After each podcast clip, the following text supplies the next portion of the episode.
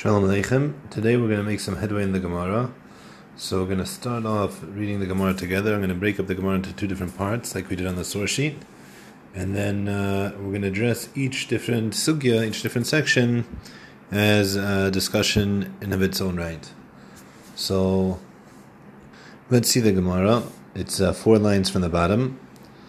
The Gemara questions, V'hal osik v'mitzvah pater mina mitzvah mihachanafka we really derive the source that a person who is currently involved in a mitzvah is exempt from the second one from the pasuk b'shivtecha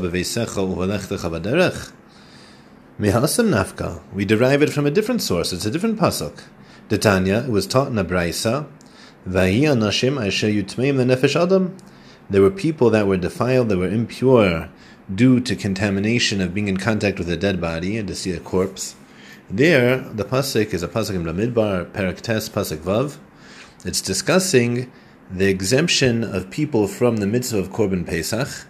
The halacha is that if the majority of Klal Yisrael is in a state of purity when they're offering the Korban Pesach, so anyone who is defiled is ineligible to bring it, and therefore this was the first group of people who are not able to bring the Korban Pesach there was one Korban Pesach that was brought when Klal Yisrael was in the Midbar, they were in the, the desert traveling from Egypt to Eretz Yisrael. That one Korban Pesach, there was a group of people who were exempt because they were Tamei Mace. They were became defiled from a corpse. And they came to Moshe Rabbeinu asking that they want the ability to bring it anyways, and that's where the concept of Pesach Sheni came from. But here we're before that stage, we're at the point where they just expressed that they were ineligible to bring the Korban Pesach. So now comes along the Gemara and wants to discuss how did it happen that we have a group of people who actually became unable to bring this korban. So explains the Gemara, anashim mihayu. Who were those people that weren't eligible to bring the korban Pesach? So the Gemara presents now three different opinions. The first opinion is Rabbi Yossi Aglili. So the, the Gemara says, No say areno shayosef hayu divrei Rabbi Yossi Aglili. They were the people who were carrying the coffin of Yosef Yosef died in Egypt, and he requested that they bring his body to be buried in Eretz Yisrael. So there was a group of people who were set aside to carry his coffin, to carry his body to Eretz Yisrael, and Rabbi Yossi Aglili claims that the people who were exempt from Korban Pesach were actually the people who were carrying his body. Comes along, that's the first opinion of the Gemara. Rabbi Kiva Imer, Rabbi Kiva says a different explanation. Mishail ve'od safin hayu, they were Mishael and Atzafan. They were the people who were responsible for burying Nadav Avihu. Nadav Avihu were the sons of Aaron HaKohen, who went into the Mishkan, the tabernacle, while in the desert, and they offered up an incense offering, Torah, when they weren't obligated to. And then, because of that, they were killed. So, following their death, they had to have someone take the, the bodies out of the tabernacle and bury them. So the Gemara, Rabbi Akiva is proposing that this is Mishav Tzafan, who took the responsibility to bury them afterwards. And that's why they were a Tamei Mace, and therefore exempt from the Korban Pesach. So now, that's the second opinion. Rabbi Yitzchok Omer, Rabbi Yitzchok says, Im no Yosef hayu, if they were the people who were carrying the coffin of Yosef, they were able to become pure beforehand. If they were Mishel Veldsafan, that were the ones who were defiled, Yichol Hayu the they were able to become pure beforehand. And therefore, because of this claim of Yichol and Hayu the that goes ahead and says that's the explanation why Rabbi Yitzchok is of the opinion that Rabbi Yossi and Rabbi Kiva are incorrect. Rather, so what's his opinion? The oskim b'meis mitzvah hayu Rather, they were what? They were involved in a mace mitzvah, meaning to say, we don't know who died, but there was a person who passed away, and since there's a person, if a person passes away and no one is there and there's no family or relatives to bury them, so then it becomes the responsibility of the totality of Klal Yisrael. So there were people who found a mace mitzvah, someone no one, with no one to bury them, and these people who did the mitzvah, performed the mitzvah of burying this dead person, that's who claimed that they wanted to bring the Korban Pesach, even though they were ineligible due to Tumas Mace. So they were oskim b'meis mitzvah. Shechal shvi shalahin dios be'erev Pesach. The seventh day of the purification process ended up being on Pesach, Erev Pesach, I'm sorry. We're going to discuss what that means soon. Shene'emar, like it says, V'lo yochlu la'asos ha'pesach b'yom hahu. They weren't able to do, perform the mitzvah of Korban Pesach on that day. Why does the Torah say on that day? It could have just said they weren't able to perform the Pesach. It was coming to teach us that specifically on that day they weren't able to do it. But the next day, they were able to go ahead and do it. And if that's true, then that the following day they were able to go and bring the Korban Pesach, that means that they had to be in the state of purity the next day.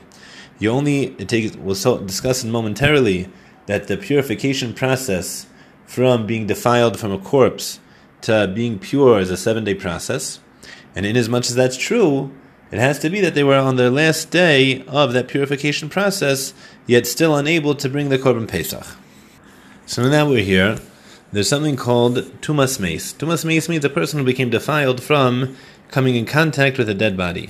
Now, in order to purify oneself after contact with a dead body, three days after that initial contamination, a person has to be sprinkled from something called mei chatas. Mei chatas is a very interesting concept in uh, our religion. Um, what it is is we took a para aduma, red heifer, and there's a long, complicated process of how we do this, but we end up burning this body of the red heifer after we shecht it, and we combine the ashes with water that was drawn from a spring, and that water of the spring water combined with the ashes of the paraduma combined together called mechatas. Now, we sprinkle water, this water, this mechatas, on the person after contamination, starting from the third day after contact. Now, if more than three days passed, that's also okay. But starting from the third day, we sprinkle this mechatas on you. Now, four days later, on the seventh day, they, we repeat that sprinkling. Afterwards, they go to the mikvah and comes nightfall, that's when the purity takes place. So here, the Gemara is proposing that these people were, according to Rabbi Yitzchak, these people were people who buried a, a dead, a deceased person, that the purification process ended up being the last day was on the 14th of Nisan, when they should be offering the Korban Pesach, and they weren't able to do so. That's the Gemara. Now, just in regards to the initial read of the Gemara, I want to put out two questions right away. Um, it seems that the reason why they're unable to bring the Korban Pesach, this people, is because there's a technicality here. In order to bring the Korban Pesach, you have to be pure. So these people were not pure. Therefore, that is what's exempting them and disabling them from being able to offer the Korban Pesach. Now, if that's true, that's a very understandable. But what's that have to do with the concept and the principle of osik b'mitzvah patamina mitzvah? Let's not forget. The Gemara is trying to bring an alternate source that if a person right now is involved in the performance of a mitzvah, that exempts them from a second mitzvah. So that being said, the basis of the exemption in our Gemara isn't because you're currently involved in a mitzvah. The basis of the exemption is because you're impure, and your impurity is making you unable to do so. So how could the Gemara ever propose that the basis, this this source of Korban Pesach is the basis for the all the entire principle of Osik b'mitzvah pater mitzvah, when the nature of the exemption has nothing to do with your performance of mitzvahs? This question is uh, a train wreck. It's awful. How could you, how could the Gemara propose such a thing? It's a very difficult question. The second question I want to propose is that when it comes to Rav Yosef, Rav Yosef, his, the reason he, the way he disproves Rav Yossi Aglili and Rabbi Akiva, is he says that in both circumstances, both when it came to the people who carried the coffin of Yosef, and when it came to the Michel Tzafon, who buried Nadav Avihu, they both had the ability to become pure beforehand. Now, granted, let's assume that's true. We'll soon see Rashi who explains why we know that's true. But assuming that's true, and so what? They didn't become pure beforehand. And since they didn't become pure beforehand, that doesn't allow them to bring the Korban Pesach, and therefore they're still defiled. So who cares if they had the potential to become pure in the past, if they didn't actualize that potential and they're still impure, therefore they still can't bring the Korban Pesach. So why is that a reason to negate the stance of Rabbi Yossi and Rabbi Akiva? That's, those are two questions upon the initial read of the Gemara which need explanation. So now let's see Rashi's. Rashi says, "Va'usik b'mitzvah pater mi mitzvah mi hachanafka mishivtecha v'veisecha." We're deriving it from that first pasuk that we already sourced. Rather, we learn it from a different pasuk. Va'yinashim ashiv tmeim nefesh adam. Rashi says, "B'pisach midbar kro b'shana shish tzitzis mitzrayim." That the pasuk is referring to the Korban Pesach that was brought in the desert, which is the second year following the exodus of Egypt. Now, comes along Rashi. First, Rashi just quotes our text of the Gemara. He was coming to say that there was a different text which he thought was not true. He quotes our text. And now he says like this. If we're discussing one of these two proposed explanations, who the Tmei Mace were, whether it was the people who carried Yosef's coffin or Mishel Tzafan, they could have become purified. Explains Rashi. Shaharei be'echad ben Nisan mishkan. On the first day of Nisan, the tabernacle was erected. Visheni loi, and on the second day of Nisan, Sarif Elazar es hapara. Elazar, the son of Aharon a Kohen, burnt the para aduma. In order to sprinkle upon the people who were contaminated from a corpse, in order so that they could bring up the korban pesach in purity like we learned already in Meseches Gittin, Shmona B'Yom. There were eight different halachos that were taught on the day that the tabernacle was erected. But paraduma achas mehanim, one of them was the case, the halacha paraduma. Ube'echad ben Nisan hukama Mishkan. The first day of Nisan, the Mishkan was erected.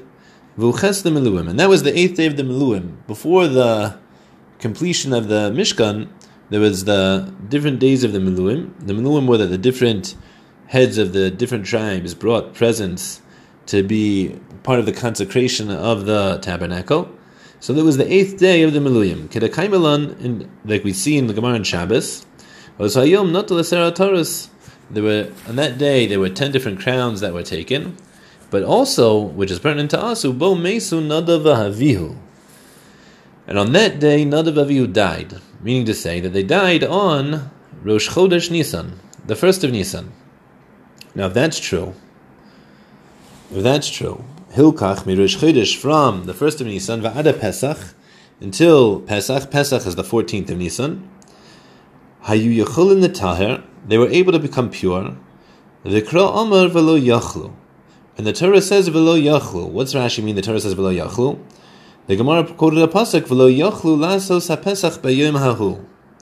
So why is how does Rashi understand this question? Rashi understands the question, right? The second question we asked on the Gemara is that what was Rav Yosef's question? Rav, Yitzchak, I'm sorry, what was Rav Yitzchak's question? Who cares if they're able to become pure if practically they didn't? So in regards to their exemption, you're right. We don't care if they became pure or not. But in regards to the veracity of the Chumash in regards to whether or not the Chumash is precise in its language or not, according to Rabbi Yossi Aglili and Rabbi Kiva, Rabbi Yitzchak is claiming that the Chumash would become not precise. Why? Because the Chumash, when it's referring to these people, says "V'lo yachlu lasos haPesach b'yamahu." They weren't able to bring the Pesach on that day, and since it says they weren't able, inasmuch as they had the potential to do so, comes along Rabbi Yitzchak and says that the Torah, the Chumash, is not precise according to the understanding. If you say, like me, Rabbi Yitzchak, that the people who were defiled to a mace were people who buried a mace mitzvah, then the Chumash is being precise.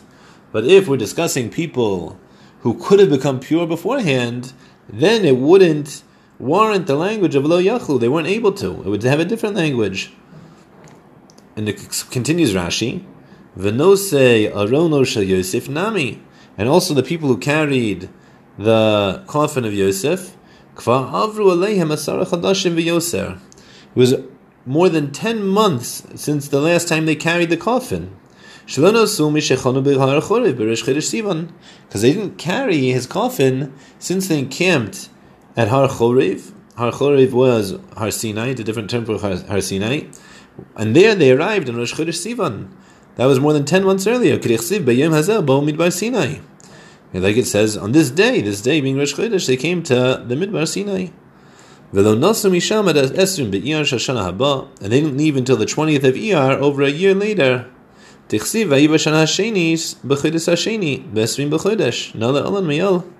Like it says, and it was on the se- in the second year, in the second month, on the 20th of the month, the cloud of glory rose, and that's how they knew it was time to travel. And they left Har Hashem, meaning to say they were there for over a year. So they 10 months, all the more so that the Chumash can't say, below Yachlu. Now the next Rashi, Tmei Meis Mitzvah, this is where Rabbi Yitzchak is establishing who actually were these people. Rashi says, Lav Meis Mitzvah Dafka Ka'amar. Even though Rabbi Yitzchak says we're discussing a Meis Mitzvah, comes along Rashi and says, don't think he was precise in his language. He didn't mean specifically a Meis Mitzvah. Da'afilu Meiseyan Nami Meis Mitzvah Kreiluhu. But even Meiseyan, even if it was one of their relatives, that also suffices, it's also able to utilize the language of Meis Mitzvah. Why? The mitzvah lisasik behen. Like, because it's a mitzvah to bury them. Like all the different relatives which are mentioned in Parshas, uh, Parshas Emor. Now, this is a little astonishing because when it comes to, you know, the simple read of the Gemara, Meis Mitzvah has a very specific context. A Meis Mitzvah pretty much always means that it's a person who has no one to bury him, and therefore is a special mitzvah to go ahead and bury him. For example, even if a person is on his way to perform a bris milah or perform korban pesach, which if you don't perform them on the proper day, it's a mitzvah essay, it's a positive mitzvah. If you don't perform your chayv kares, your chayv excommunication, Nonetheless, for the sake of a Mace Mitzvah, we defile ourselves and don't perform the Milah, we don't perform the Korban Pesach. Whereas if it was just a, a normal relative, we would push off the burial for a day. It wasn't. Uh, it wouldn't tell us not to perform those mitzvahs. So usually, the context of Mace Mitzvah is something very specific. Comes along Rashi and says it's not true. Mace Mitzvah really means any mace. So the question that's begged to be asked is, why did Rashi do that? How did he know? So we're going to put this on the side. So far, we have two questions which didn't address. Number one was the osik mitzvah patamina mitzvah. How are we sourcing it from here? That the reason you can't bring it is the fact you're def- tame, you're defiled. And secondly, how did Rashi know to make the terminology of meis mitzvah of the Gemara non-specific? Comes along Rashi and continues. Shechol shvi shelahen, the seventh day fell out. Even though by nightfall they were able to bring the Korban Pesach. Lo Ishtu, nonetheless we don't let them bring them. The Kasavar, because the Gemara is of the opinion, Ein shokhtin Shokchten Vizorkan Utmei Sheret. Right? You can't shecht and throw the blood of the Korban Pesach onto the altar on somebody who's Tmei Sheretz. Now, what's a Tmei Sheretz? A Tmei Sheretz is someone who came in contact with a dead creepy crawler. The creepy crawler can be anything from a snake to a turtle to a lizard, anything which crawls on the ground dead, a person, if he touches them, becomes defiled. The process of purity is they have to go to the mikvah, and that night comes nightfall, then they're able to become pure. So now comes along Rashi, and Rashi says the Shvi, the seventh day of a Tmei Mace, was still going to prevent the offering of the Korban Pesach, because the tantamount to a Tmei Sheret, which is very interesting. We're going to have to try to understand that also. It continues Rashi, Mikol nonetheless, Shmoina Minei, we derive from here, the Osik b'mitzvah patamina mitzvah. As a person who is Osik, he's involved in a mitzvah, exempt from other mitzvahs. How do we see that? Sharei shivas Pesach. They became defiled and contaminated through these through dealing with these dead people, burying them, seven days before Pesach.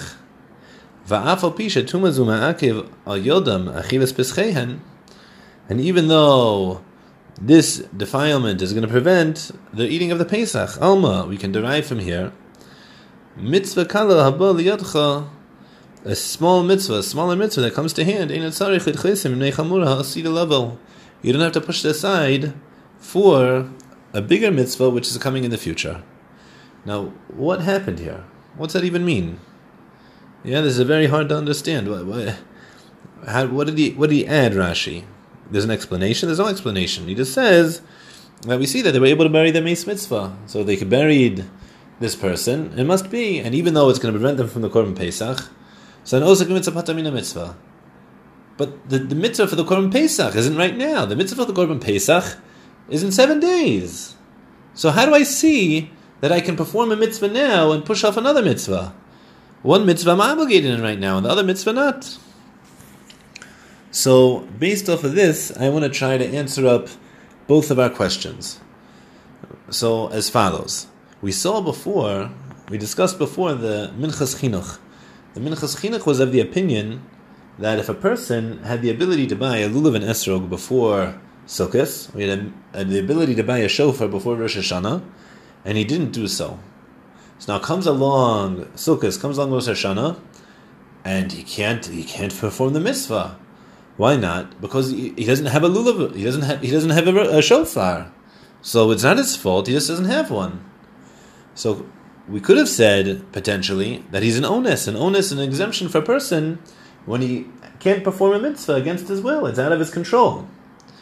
But here came along the Minchas Chinuch and he said, no. If you had the ability to attain a lulav, you had the ability to attain a shofar and you didn't do so, that's tantamount to having a shofar on Rosh Hashanah and saying, I don't want to blow it. There's no difference. Why? Because making sure that you're able to fulfill the mitzvah is a subcategory, it's an offshoot, it's part and parcel of the mitzvah itself.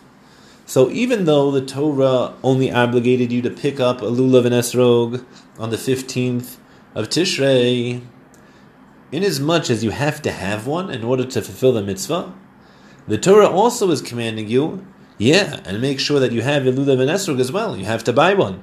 It's understood that the means for fulfilling the mitzvah have to be brought into fruition before the time of the mitzvah comes about. So once that's true, I want to propose as follows: that inasmuch as a person has to be in a state of purity in order to offer the korban pesach, that means that the mitzvah of korban pesach obligates them to be in a state of purity already seven days beforehand. Korban pesach, the mitzvah of korban pesach doesn't start on the fourteenth of Nisan; it starts on the seventh of Nisan, and there, starting from the seventh, we say, you know what, Rabbi you have to make sure you're pure. Whatever you have to do, whether that means that you have to go and get sprinkled with mechatas, whether that means you have to be extra careful where you walk, you have to make sure that you're able to bring the Korban Pesach. And the mitzvah of Korban Pesach is what's telling you that. So if that's true, now there's a real tension. Right now, I'm obligated to make sure that I'm fulfilling the mitzvah of Korban Pesach. And what is that? To stay pure, be pure, become, become pure. But at the same time, there's a separate mitzvah. The separate mitzvah is that there's someone here who needs to be buried. So if I'm involved in that burial and I go ahead and defile myself, therefore, that's a wonderful source for osik mitzvah, patamina mitzvah. I'm willing to push aside, I'm able to push aside the mitzvah of Korban Pesach, which starts seven days before. Ensure your purity so you can bring the offering. That mitzvah we're pushing aside in order for you to bury a mace mitzvah? Ah, that's a source for osik v'mitzvah patamina mitzvah. Once that's true, that's how Rashi knew that the language of mace mitzvah was not being precise. Because the whole premise here isn't having to do with the fact that there's a special type of burial. The fact that's important is that it's a mitzvah to bury them. And that's why Rashi stresses why is it called a mace mitzvah? The mitzvah lisasik behen, because it's a mitzvah to bury them. And once it's a mitzvah to bury them, that type of mitzvah, even if it's not a special, unique form of burial, it's a normal burial. But since it's a mitzvah, you're fulfilling a mitzvah by doing so, that suffices to push aside the mitzvah of Korban Pesach. And that's the explanation of this Gemara. Now the Gemara continues. At this point, we're stuck, right? We have one source, Beshivta Secha, to teach us Osik mitzvah, and now we found a wonderful source that even though you're obligated to make sure that you're pure for the time of your Yudalad Nisan, but nonetheless, people were able to defile themselves in order to bury someone who passed away. So at this point, the Gemara is going to grapple with the fact that we have two different sources. The Gemara says, tzricha. Really, we need both of these sources. Di ashwin and hasam, because if it would only tell us the source of Korban Pesach, why would I think that there we would have a principle of osik b'mitzvah hatamina mitzvah? Mishum mat zman chiyuva de Pesach. Because under circumstances, the time period of bringing the Korban Pesach didn't come yet. And if the time period for not offering the Korban Pesach didn't come yet, so obviously I could do the mitzvah of burial beforehand. But I wouldn't know Aval Hacha. But in regards to here, in regards to Kriyashma, the Matizman Kriyashma, that even though you're in the middle of your wedding and you're involved mentally with the mitzvah of Pruravu, there's a real obligation, a bona fide obligation of Kriyashma that's also here. Amalo, maybe I would think that the precedent of Osik b'mitzvah, Patamina mitzvah, doesn't apply. Tzricha, therefore I need that second pasuk of B'shivtecha v'veisecha. The Iyashmin and Hacha, so therefore what am I going to say? Only have the pasuk of B'shivtecha v'veisecha, and then I'll learn out to everywhere else. So maybe that would be true, but says the Gemara, no, I would have thought differently. Why?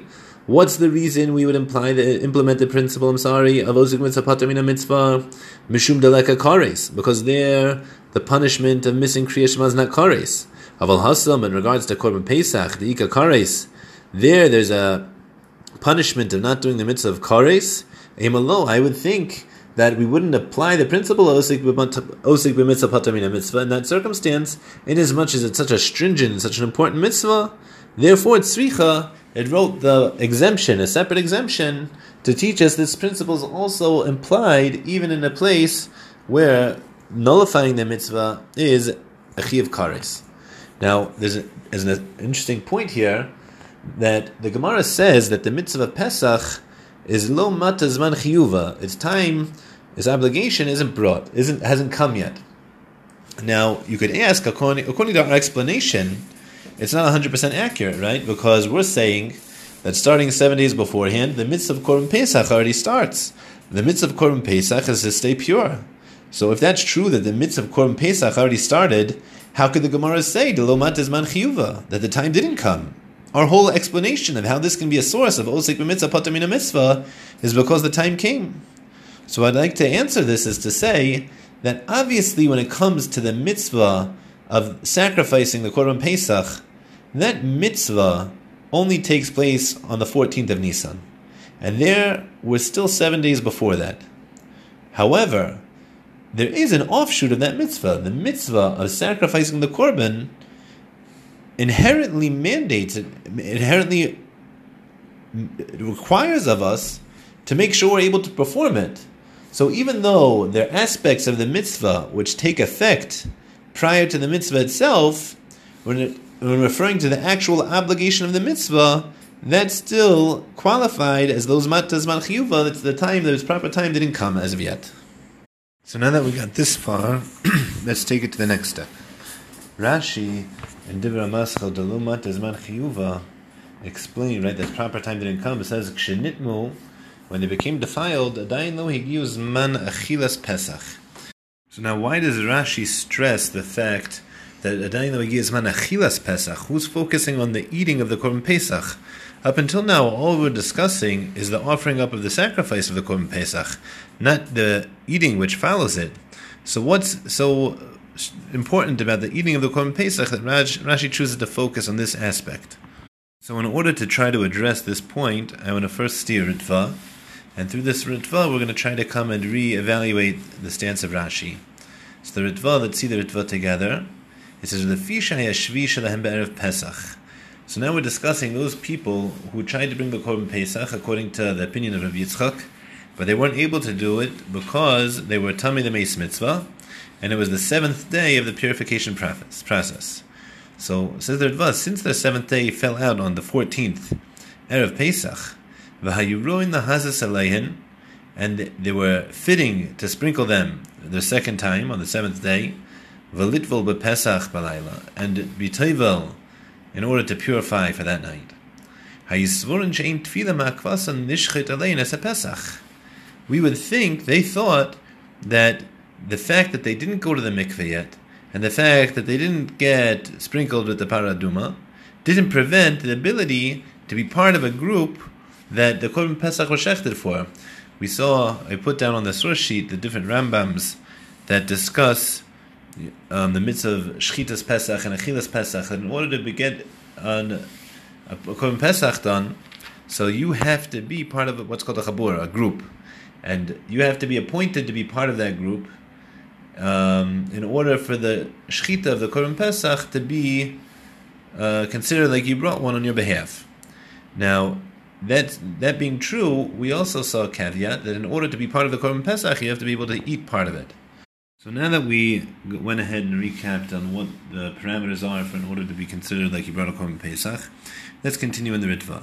So the, right now we're defining what were these people thinking when they came to Moshe Rabbeinu and wanted to offer the Korban Pesach at night. So the Ritva says, Hayisvurin, they thought, She'in Tfila Makvas on the Pesach they thought the fact they didn't go to the mikveh yet doesn't prevent their ability to be considered like they were part of a chabura, they're part of a group to bring the korban pesach. Why not? Because when it comes to a person who's defiled by a sheretz, by a creepy crawler, so there we can check the korban pesach and sprinkle its blood on the altar on their behalf. As long as you're not lacking, the only thing you're lacking is going to the mikveh, that that suffices in order to offer up the korban pesach on your behalf. And that's what they're coming to say in Moshe. We're no worse because tonight we're going to be okay. But Moshe Rabbeinu responded, "No, you can't bring it. Why not? Since you still need to go to the mikveh, we can't shecht for you a korban pesach. Why not? Shein shochten v'zorkon tmei sheretz u'kiyotzei boy. Because we don't shech the Korban Pesach on a Tmei Sheretz or anything similar, we'll have to define soon what that similarity is. Afal Pishi Erev, even though by nightfall, when they're going to come to eat it, they're going to be Tahar. Why not?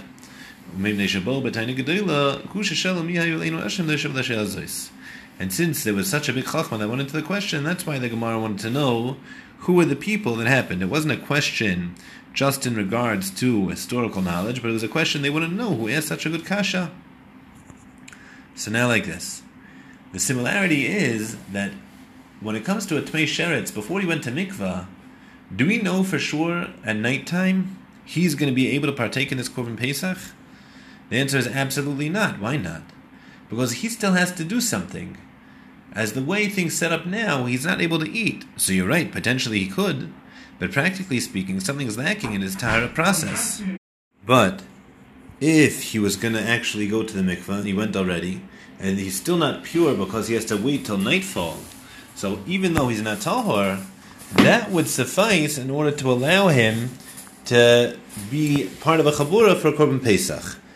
So in our circumstance, when it comes to a person who's tmemes, in order to be included within a chabura, group for Korban Pesach, that means that at the time where they offer the Korban Pesach, they already had to get sprinkled on with the Meichatas, with that combination of the ashes of the Paraduma and spring water, and also have gone to mikvah. Aye, right now they're not tahor, right now not pure right now.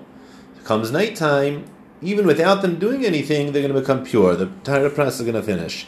And that's a circumstance where they're going to be able to go ahead and partake in the Korban Pesach.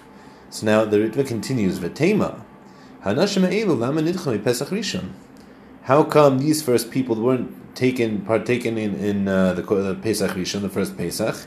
You as. So once that's true, so they should have done that. Go get sprinkled with the Mechatas. Go to the mikvah. They came into the Mechase of Shemesh. Since the only thing they're lacking is nightfall, Shechtin Aleihen then we can actually offer up the Korban Pesach on their behalf. Because we hold that if a person already went to the mikvah, we're able to include them within a chabura. Answer the Ritva, you could say, since they relied on their claim, lo bo ad of shemesh. They didn't come until close to nightfall. And there wasn't enough time to go through that process while the Korban Pesach was being offered up. And in as much as that's true, you're right that technically we could have been able to do it. But practically speaking, there wasn't enough time to have that happen. Now, what's this all have to do with Rashi? Now, Rashi is great. Because why is Rashi stressing the fact that the time of the Chilas Korban Pesach didn't come yet? Right? Rashi, again, let's remind ourselves, it says. The time didn't come yet of the Chiyav. Shnitmo, because when they came to file the he used Manachilas Pesach. The time didn't come for the Chilas Pesach. Whether or not you're included within a Chabura, whether or not we're able to offer the Korban Pesach on your behalf, is dependent on whether or not you're going to be pure, not at the time of Shechita. Even at the time of Shechita, you're going to be defiled still. That's all right. We can still offer up the Korban Pesach on your behalf. Rather, we need it that you become you're going to be in a state of purity when the time of the eating, the achilas korban pesach, takes effect. So that's why Rashi stressed the achila here as opposed to the shchita. So now that we saw this part of the Gemara, we're actually going to move on. We're going to try to cover some ground. So Gufa, a new discussion. Amar Rav Abba Bar Zavda Amar Rav. Rav Abba Bar Zavda said in the name of Rav, an ovel chay b'chol mitzvah samoros Torah, a person who's in mourning is obligated in all the mitzvahs which are enumerated in the Torah, chutz tefillin, except for tefillin. Why are they included in tefillin? Shari nemar behen pe'er. In regards to tefillin, the Torah refers to them as pe'er, splendor. And when it comes to a person who's in mourning, they're not connected, they're not relevant to mitzvahs, which are expressions of splendor. How do we know this? Since God said to Yechezkel, Pe'ercha chovish alecha, right? What happened? Yechezkel was in Avelis, he was in mourning. And there, there was a specific command from Hashem that said to him, Listen, Yechezkel, even though your son passed away and you're in mourning, you, I want you to put your tefillin on. Right? And since that's true, that was the unique command to Yechezkel. But if we didn't have that unique command from Hashem for Yechezkel to put tefillin on, he would have been exempt. So, atud mechayves, you, Yechezkel, are the only one who's obligated. Avol kuli alma ptiri but everyone else is exempt.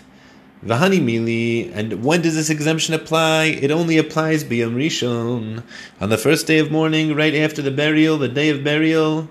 From the time of burial until nightfall, you're exempt from putting on tefillin. How do we know? Dichsiv, like it says in the Navi, va'acharisa kiyamar. That the end of it, the end of that process, the burial process, is a yomar. It's particularly bitter, and since it's particularly bitter, that's when you're not relevant to the mitzvah of pe'er, of splendor. But starting from the second day, then we have a, then we, the halacha is that you have to put on your tefillin.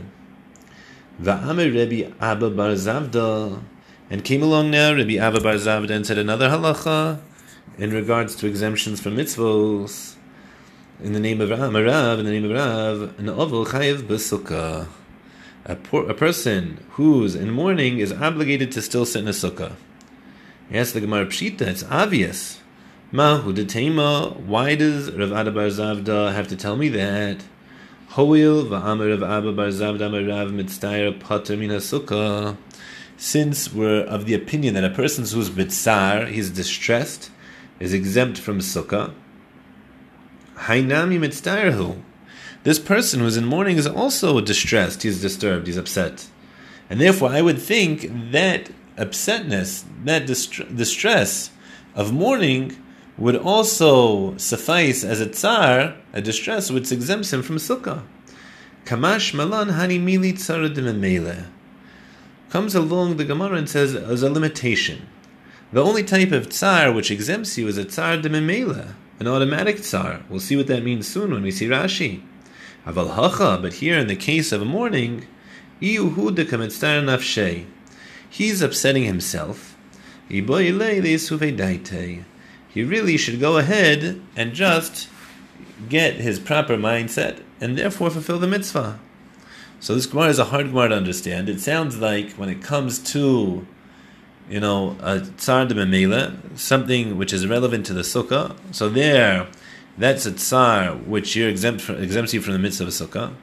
But when it comes to a tsar of mourning, so he's he's causing himself disturbance. Obviously, a person who's in mourning is much more distressed than a person, you know, who's getting rained on a little bit. So, what's the intent here of the Gemara? So let's see Rashi. Rashi says, Pshita, it's obvious that when it comes to the an avil, a person in mourning, that he's going to be obligated in sukkah. Maishneho, what's the difference of sukkah? Mishar mitzvahs, from all other mitzvahs, da Ashmoin and Rav, Le'il, that Rav taught us earlier, double chayiv mitzvahs. Rav taught us already that a person in the morning is obligated in all the mitzvahs. So now comes along Rashi and he says a distinction. That when it comes to a dimimele, that's when you're going to be exempt. What's the tzara dimimele? Says Rashi, Shasuka mitzararto. The sukkah itself is causing him distress. Kagoin chama o tzina o sircha bedavarim shesichach behen. What distress is there?